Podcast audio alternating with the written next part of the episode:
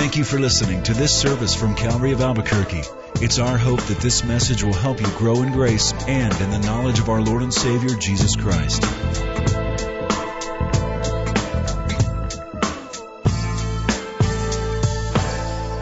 Well, let's turn in our Bibles, shall we, to Acts chapter 19. What kind of power would it take to thrust something that weighs four and a half million pounds, that's 184 feet tall, into space? I'm talking about the space shuttle. Four and a half million pounds, and most of the weight, they say, is from the fuel tanks, the fuel needed to produce seven million pounds of thrust to push that huge, heavy object out into its 200 mile orbit into space. Now, they say the space shuttle, once it reach, reaches its orbiting velocity, is traveling at 17,000 miles per hour. 17,000 miles per hour, and they don't have to worry about traffic tickets or speed tickets, just cruising through space. That is powerful to encounter something like that and to survive that. You know, they usually measure the effect of such power on the lives and bodies of the astronauts in terms of g forces. That's one of their measurements. And it's that force as the velocity is taking those people out into space and what it does to the human body. For instance, when you're at about 3 Gs, if you experience that, you can hardly move your arms or your legs because they're being pinned to the seat. Your 10 pound head feels like 50 pounds, so it strains the muscles. It uh, uh, impairs the circulation of the body. The heart finds difficulty in uh, pumping blood into the brain and the body. In fact, at four to five G's, most people black out. You have to be specially trained and have the right equipment to deal with that kind of power. You're encountering raw power. Some years ago, I had my own power encounter with 220 volts of electricity. I was in Scotland. We were preparing for an event, and I got up to the microphone, didn't know it wasn't well grounded, and I touched the microphone with my lips. I cl- collapsed to the ground, and then I said to my buddies, Did you see that flash of light? And they said, No, but you almost died. Now, we're going to read how Paul the Apostle in the town of Ephesus has encounters with spiritual power, good and bad, miraculous and demonic. How he faced it, how he dealt with it, and what lessons we can learn from it. We're going to spend this week and next week in a text of about 10, 12 verses right there in uh, Acts chapter 19. And as we read it, you might think, boy, this is an odd few verses to zero in on for two weeks. Why are you doing that? Because it's just such a weird story. For a couple of reasons. Number one, it will show us how at Ephesus, Paul made the foundational choice that he's going to go all the way to Rome, the heart of the Roman Empire. And number two, it shows us the kind of relationship that Paul had to spiritual, supernatural power, good and bad. And it's going to bring up a few questions. Number one, the question of miracles. What are we to make of miracles? Can we expect them today? Are they only for apostolic times? Number two, the demonic powers that existed at the time of Paul. Are we to take that seriously today? Are we to be scared of that? In other words, does the hidden reality of the supernatural world have any effect on our visible reality as we walk and move and work and drive in our culture? So let's go back to Acts chapter 19, beginning in verse 11, and we'll read our verses. Now, God worked unusual miracles by the hands of Paul, so that even handkerchiefs or aprons were brought from his body to the sick, and the diseases left them, and evil spirits went out of them. Then some of the itinerant Jewish exorcists took it upon themselves to call on the name of the Lord Jesus over those who had evil spirits, saying, We exorcise you by the Jesus whom Paul preaches. And there were seven sons of Sceva, a Jewish chief priest, who did so. And the evil spirit answered and said, Jesus I know, and Paul I know, but who are you? And then the man in whom the evil spirit was, leapt on them, overpowered them, and prevailed against them, so that they fled out of that house naked and wounded. This became known both to all the Jews and Greeks dwelling in Ephesus, and fear fell on them all, and the name of the Lord Jesus was magnified. And many who had believed came confessing and telling their deeds. Also, many of those who had practiced magic brought their books together and burned them in the sight of all. And they counted up the value of them, and it totaled 50,000 pieces of silver. So the word of the Lord grew mightily and prevailed. When these things were accomplished, Paul purposed in the Spirit that when he had passed through Macedonia and Achaia to go to Jerusalem, saying, After I have been there, I must also see Rome. Now, Paul is in Ephesus, a city famous for two things. Number one, the Temple of Diana, the largest building in the entire Greek world, considered one of the seven wonders of the world. Diana was worshipped there. Number two, Ephesus was famous for the occult, magical practices. They found little things called magical papyri, little pieces of writing material that had incantations and spells, because the worship of Diana and occultism were close, closely related. So Ephesus was famous for both of those things. Now, we jumped right in the middle of Paul's being in Ephesus. He's in Ephesus longer than any other place he visits. And without reading it, the verses before it, we know what Paul's style was. He goes into the synagogue first and he preaches. He always did that, right? Because the gospel was to the Jew first and then also to the Greek. So he goes into the synagogue and he preaches it up. He's a lean, mean preaching machine. That's his style. They don't like it. They kick him out. There's a hardness of heart. And the apostle Paul, for the next couple of years, rents a lecture hall, we're told from a guy named Tyrannus, a very unusual name. Tyrannus means tyrant. So we wonder where he got that name. Obviously, it was a nickname that either his parents gave him or his students gave him. But nonetheless, Paul rented that, and for a couple of years, he taught people there. And then we come up to these power encounters.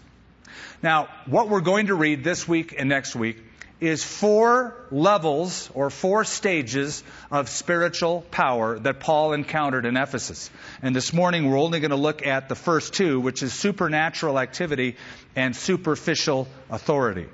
So let's go back now to verse 11 and zero in on and consider the supernatural activity that Paul experienced. Verse 11. Now God worked and notice that he is always the source. Paul didn't work the miracles, really, God did through Paul. God worked unusual miracles by the hand of Paul. If you have a new international version, it says God worked extraordinary miracles through the hand of Paul. Now, I laugh at that because I ask, well, what would an ordinary miracle be like? I mean, isn't a miracle, by its very definition, an extraordinary, unusual event. Of course it is. But it brings up a couple of mistakes people make when it comes to miracles. Mistake number one people sometimes tend to naturalize miracles. That is, they make them sort of commonplace events. They degrade the very definition of what a miracle is. People will say, Every time a baby's born, that's a miracle. No, it happens every day. It's not a miracle. It's a, it's a regular, I guess you'd call it. Every sunset is a miracle. Every sunrise is a miracle. Every time you find a parking place at Dillard's during Christmas time, that's a miracle. That might be. But a miracle, by definition, is an extraordinary event by which God intervenes into natural law. So it's an exercise of divine power for a divine purpose. But sometimes people degrade and lower the very definition by saying things are miracles that aren't really miracles. That's mistake number one, to naturalize them. Mistake number two that people often make is to trivialize them. You know, explain them away. Oh, well. You get naive, superstitious people having to explain something they don't understand and they'll say it's a miracle. And these are people who like to see themselves as more enlightened than the average Christian who is so naive and so lame that they believe in miracles. Now that's as old as the hills. The ancient philosophers like Celsus, whose library was in Ephesus, or Apollonius, or uh, Porphyry, and others, including modern philosophers, love to explain miracles away. Which I can understand. You know, for, for an unbeliever to try to explain away a miracle, for an atheist or agnostic, I can understand the source.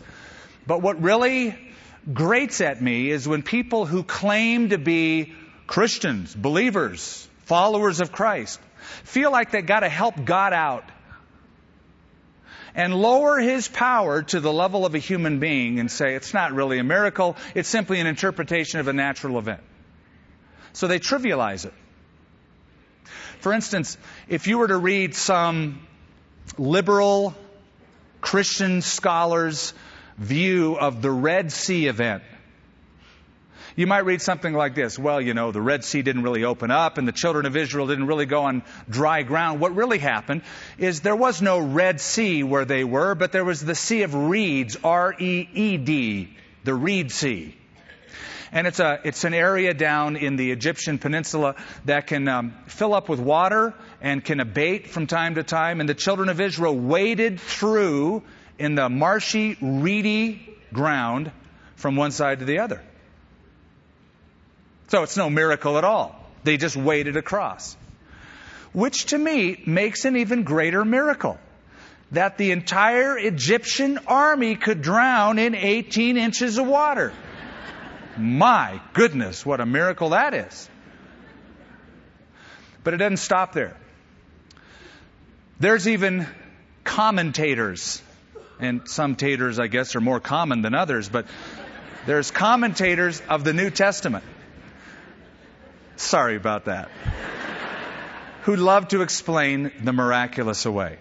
William Barclay is one of them. I love William Barclay's comments. I've lo- grown to appreciate them over the years, but it's funny how this guy interprets the miraculous. For instance, Barclay's comments on the miracle of Jesus feeding the 5,000 with the loaves and fishes. This is what he says. It's really no miracle at all. The truth is, Everybody brought their own lunch. But they were selfish. They didn't want to take out their lunch and eat it because somebody else might see it and they'd have to share it. So they hid it. Until a little boy had enough love and faith to share his meager little lunch with Jesus, and everybody saw it and felt so convicted they took their lunch out. That's how he explains that miracle away. Barclay goes on to explain the miracle of Jesus walking on the water in a very humorous way. He says that night that Jesus was walking on the water and came to the boat where the disciples were, what really happened is the boat the disciples were in was taken by the wind to the northern shores of the Sea of Galilee, where the water was lapping up and there's this shelf of sand, and Jesus was simply walking out in the surf on the sand, six inches ankle deep water. And he, it appeared, because it's nighttime, maybe a moon is out there, but you see very dimly. So to the apostles in the boat, it looked like Jesus was walking on the water, but he's really walking on the sand a few inches under the water. Again, it's a great miracle because Peter said, Lord, if it's really you, bid me to come. He started walking on the water and then he started drowning, what, in the sand? Here's the bottom line. Why do we ascribe to man so much power? Here we are, we can thrust a space shuttle up 200 miles. But we can't ascribe to God that kind of power. The truth of the matter is, God, who initiated natural laws, can at any time he chooses intervene in or supersede natural law. And when he does that, we call it a miracle. For God, it's simple, but for us, it would be a miracle. Here's an example. four and a half million pounds of anything on the ground, space shuttle or not, four and a half million pounds. The law of gravity demands that thing ain't going anywhere. It's staying on the earth. The only way you can get it up into space is to not take away the law of gravity, but to supersede the law of gravity by enacting other laws. You enact the law of thrust and aerodynamics, and together, if you put enough in that pot, it'll get that thing up, even though gravity demands it stays. You simply supersede the law by enacting two other laws. So it is with a miracle. God creates the world, He superintends the natural world, but at any time He chooses, He can intervene in the world He created and supersede His laws with His own. I had a friend who lived down the street from me years ago who had a model train set. He loved trains. His whole basement, you know, was, was a city with a train in it. He spent all of his waking hours, I think, in that basement. He had little mountains in it and, and uh, buildings and people and cars and this train set. And he would set it up and move a distance away from it with a remote control and he'd be making the train go through. But every now and then, my friend would step into the middle of that train set and reach his hand in it and pick up a building, a car, or a train that had been derailed, set it back on its track, and then step back out. He had that prerogative. That's how I simplistically see God working a miracle. He steps into the world He created, all the natural laws that govern it on a daily basis, and anytime He chooses for His own purpose, intervenes in or supersedes natural law by enacting his own higher set of laws. So, here's Paul the Apostle in Ephesus. But it still says that he worked unusual miracles. So, what would that be? I mean, if all miracles are unusual, all miracles are extraordinary, what does it mean that he did extraordinary, unusual miracles? I can only surmise that up until this point, he did something that had never been done before. You know, usually in the book of Acts, when a miracle is done, an apostle will walk up to a person, lay a hand on a person, speak the name of Jesus to that person so that it's unmistakable where the source is. And even though that's an unusual event, that's the usual manner miracles were performed. But here's what makes it unusual, verse 12.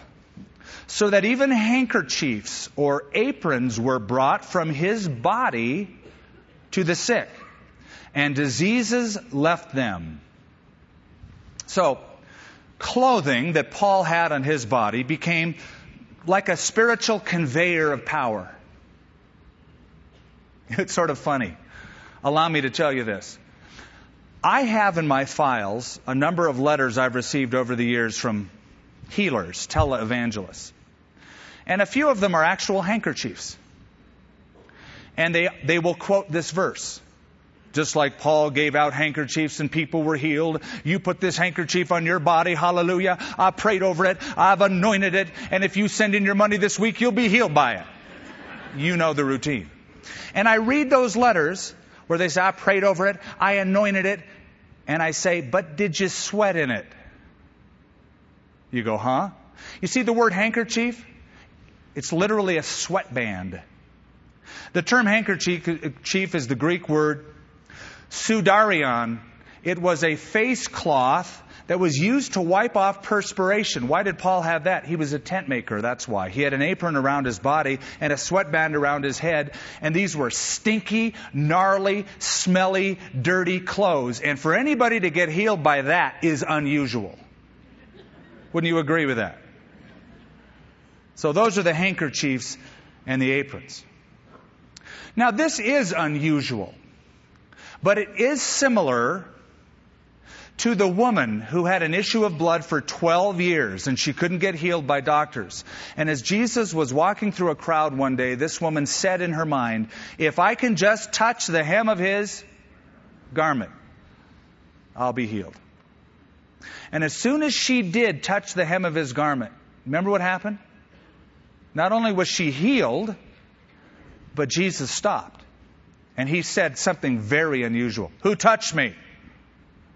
And the disciple said, uh, Jesus, you're in a big crowd. Everybody touched you. No, I perceive power has gone out of me. The touch of faith Jesus recognized. Or it's sort of like the time when Jesus took some dirt in his hand and spit in it and rubbed it and made a little mud ball and put it in a guy's eye and said, Now go wash that out and you'll be healed. Was there anything mystical and magical about that mud ball? Was there anything mystical and magical, magical about the hem of Jesus' garment? Or the sweatbands of Paul? Or in Acts chapter 5, the shadow of Peter that passed people by and they were healed? No.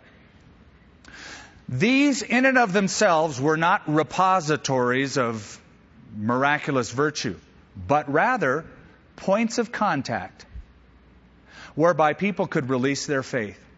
See, that woman said, I know that if I touch the hem of his garment, I'm going to be healed. As soon as she did, she released her faith in Jesus, cooperated with God's sovereign will, will to heal her, and she was healed. And so it is with these sweatbands. They authenticated Paul's apostleship, and they were very unusual. Now, another question arises at this point. Okay, that was then. What about now? Are miracles for today? Is this just an early church thing? Or, or, you might say this Boy, when I read the book of Acts, and then I live my life in Albuquerque day by day, two different worlds. I read the book of Acts and I find all sorts of miracles. I live my life, I have traffic jams. So is this just an apostolic thing that happened, but we can't expect to see any of them today? It's interesting, if you were to read through the book of Acts, you will discover about 30 miracles recorded in the book of Acts alone. It's a lot of miracles. You might walk away thinking, a miracle happened all the time. What you may fail at that moment to realize is that you are reading an account of events that happened all over the Mediterranean world over a period of about 30 years. That averages to be about a miracle per year somewhere in the Mediterranean world. I think we see that. I don't think that's just something that was during apostolic times.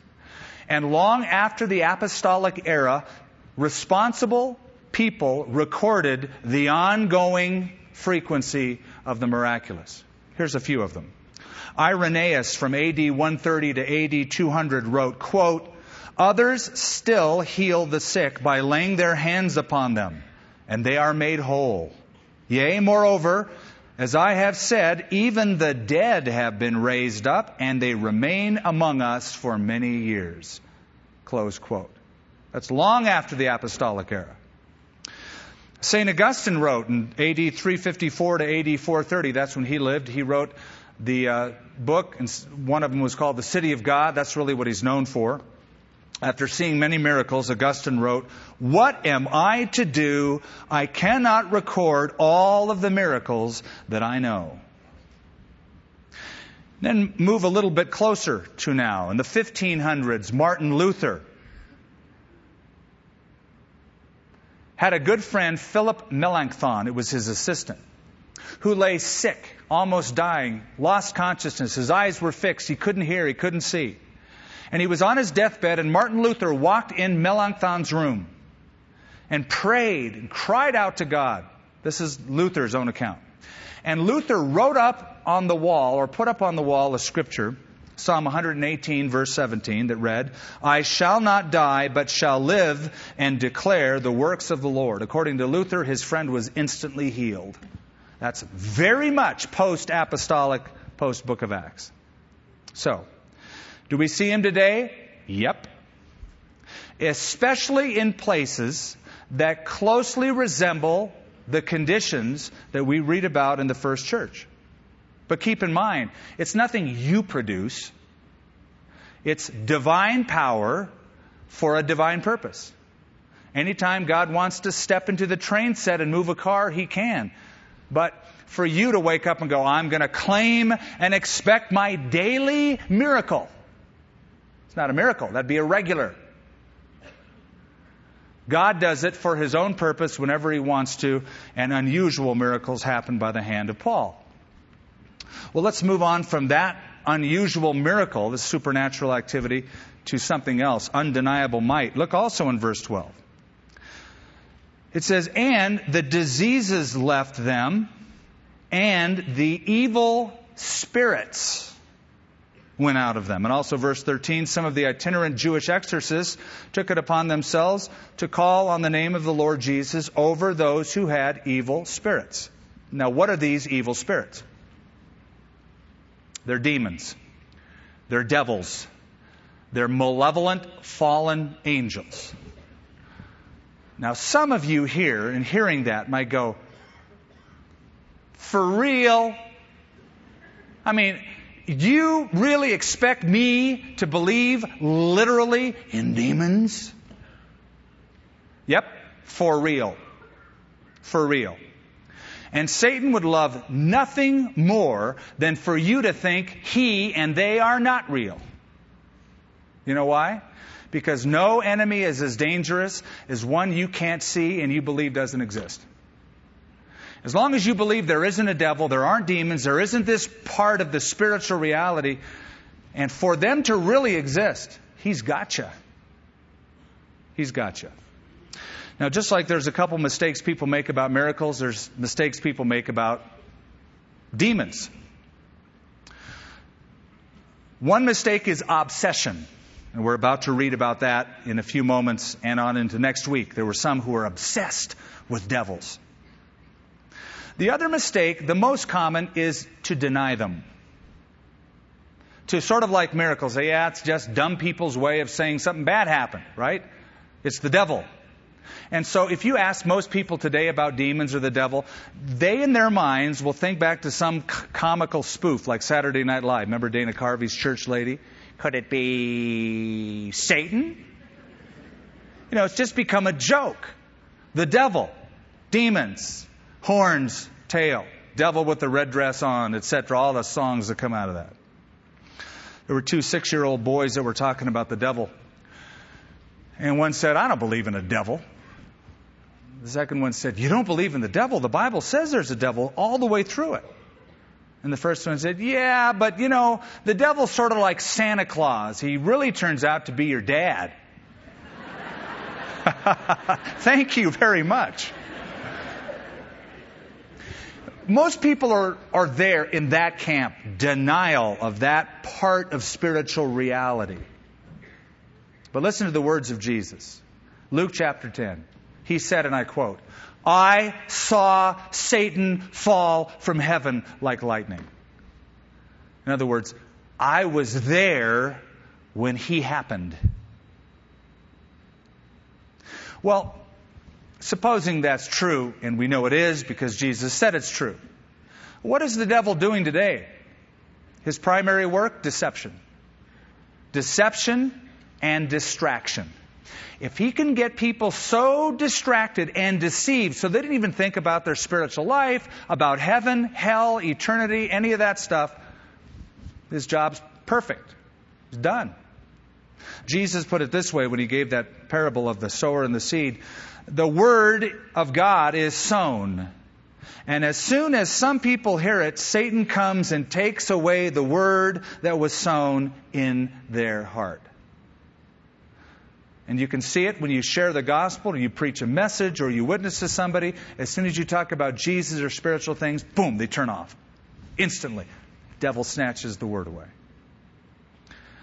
Dwight Lyman Moody used to say, I believe in the devil for two reasons. Number one, because the Bible declares he exists. Number two, because I've done business with him.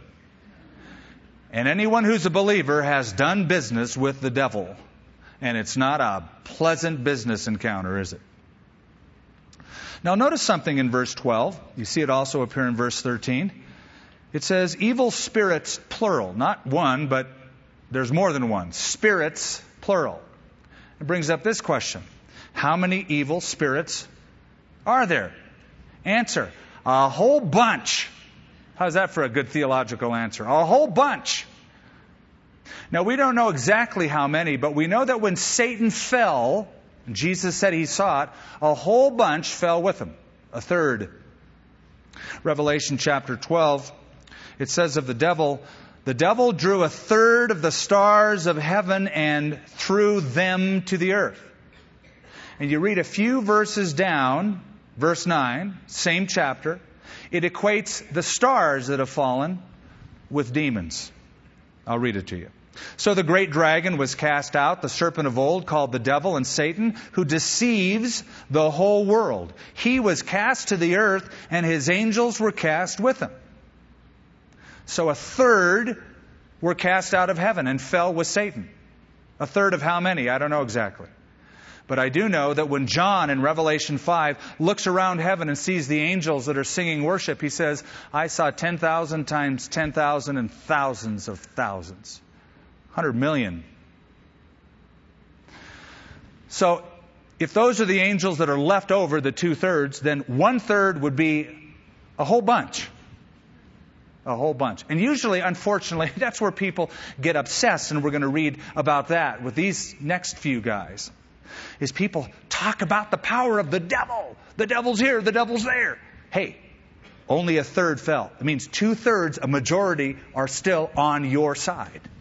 Besides having the Holy Spirit living within you, Jesus and the Father living, you got it covered. A third fell with Satan.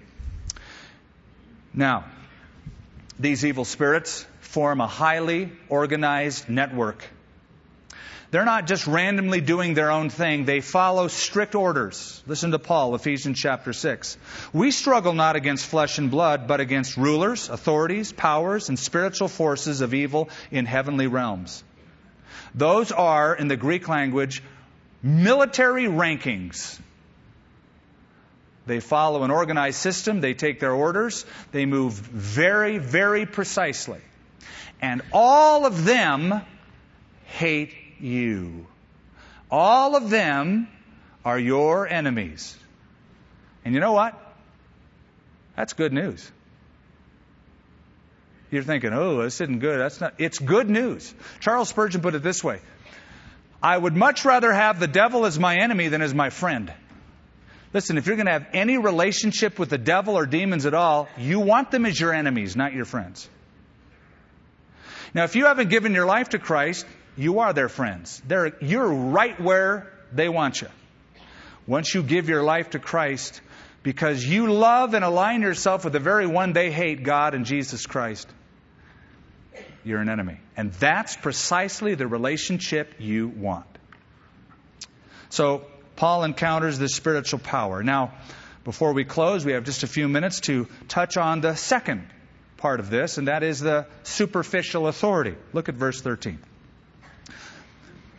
Some of the itinerant Jewish exorcists took it upon themselves to call on the name of the Lord Jesus over those who had evil spirits, saying, We exorcise you. Notice it's an O, not an E. They're not making them do exercises. Okay, demons, 20 push ups right now. No, they're exorcising and they're casting them out.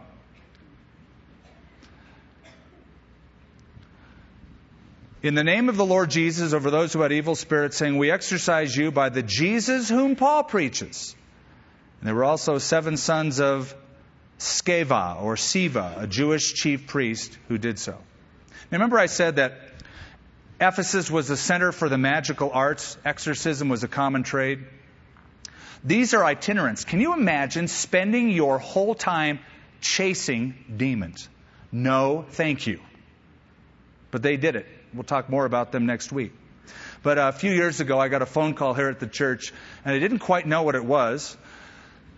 But a guy was shaking on the other end of the phone and he said, Do you deliver? I said, What? Do you deliver? I thought he was looking for a pizza place, honestly. I said, What are we supposed to deliver? Oh, do you deliver Christians from demons? He was so obsessed with the devil coming in and taking control of him that he was calling anybody who would help him out with that. Now, I do believe in having authority over the spirit world but I'm not going to chase them.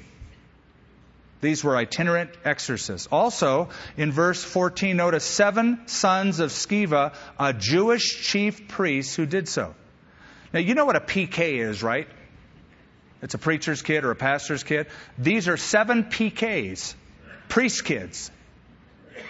Their dad was a chief priest, probably in Jerusalem. That's probably what it refers to. Now, these kids must have been very bored and very disobedient because the Old Testament law, both in Deuteronomy and Leviticus, strictly forbids moving into the realm of spiritism like they were. However, the Jewish Talmud says that as time went on, more and more Jewish men became exorcists and got into this forbidden realm. In fact, and I just found it out this week, that it was required of every member of the Jewish Sanhedrin, the high court in Jerusalem, to be familiar and have a great working knowledge of the magical arts because they may have to try a case against somebody accused of dabbling in that and they have to know it. So probably what happened is this guy, this priest, who had to have this working knowledge of magic, that his kids, growing up in a religious home, seeing what dad's involved in, got very interested in that occultic kind of knowledge. Which to me raises a truth and a warning. And here it is. Those who grow up with spiritual things ought to be very, very careful. And here's why. When you grow up in a home where you have a lot of the Bible and a lot of Jesus and you always go to church, you become so familiar with that that it becomes routine, not real. And anybody who tries religion gets very bored with it very quickly. Religion might be enamoring at first, but you get very bored with it, and after a while, you, you say, I want something real. I want to encounter something authentic, real. I want power. I want to see it. I want to encounter it. That's what happened to me. I grew up in a religious home. When I was a teenager, somebody told me about spirit writing and astral projection and all sorts of weird spiritual things, and I said, I want to do that, and I did it. And you know what I discovered? It's real. It works. It was powerful. And kids long to experience authentic power. I dabbled in it. But I remember coming to the point where I just thought this way okay, if there's this much power on the wrong side, how much power is there on the right side? That was the tipping point for me. But not for these seven sons of Sceva. They were very superstitious. They're using the name of Jesus sort of as a magical charm. It's interesting. They're invoking the name of a Messiah they don't believe in, preached by a guy they don't support. But for them to speak the name of Jesus was to use an enchantment, a charm. Hey, whatever works. It's not that different from people today wearing a cross who aren't Christians. It's a nice symbol. And, you know, if there is a God, I could score some points with a big guy because I'll wear a cross. I've had people say that to me. You got to always be sure, cover your bases. That's just wearing it superstitiously. So I like to ask people have crosses, hey, do you love Jesus? Why do you ask me that? Well, you got a cross on. But some people wear it like this superstitiously. So we'll cover more next time, but these two points, supernatural activity and superficial authority bring up a couple of points I want you to walk away with. Number one, you have a real enemy. You're in a battle. Number two, though your enemy is very powerful, Christian, you have a much more powerful commanding officer. And we ought to focus on that fact. Greater is he that is in you than he that is in the world. Number three, God has no distant relatives. You know what I mean by that? We like to say God has no grandchildren, no nieces, no nephews, only children.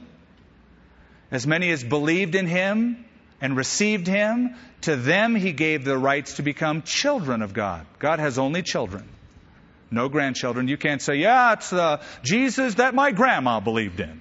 It's the Jesus that my dad told me to follow. You need your own relationship with Him. Fourth and finally, God has a work He wants to do through you. Just as we read that God worked unusual miracles through Paul, God wants to do some unique work through you. For you to be able to do that, you need God's power. You know what the most frustrating thing in the world is? Is to try to live the Christian life in your own strength. It's not hard, it's impossible.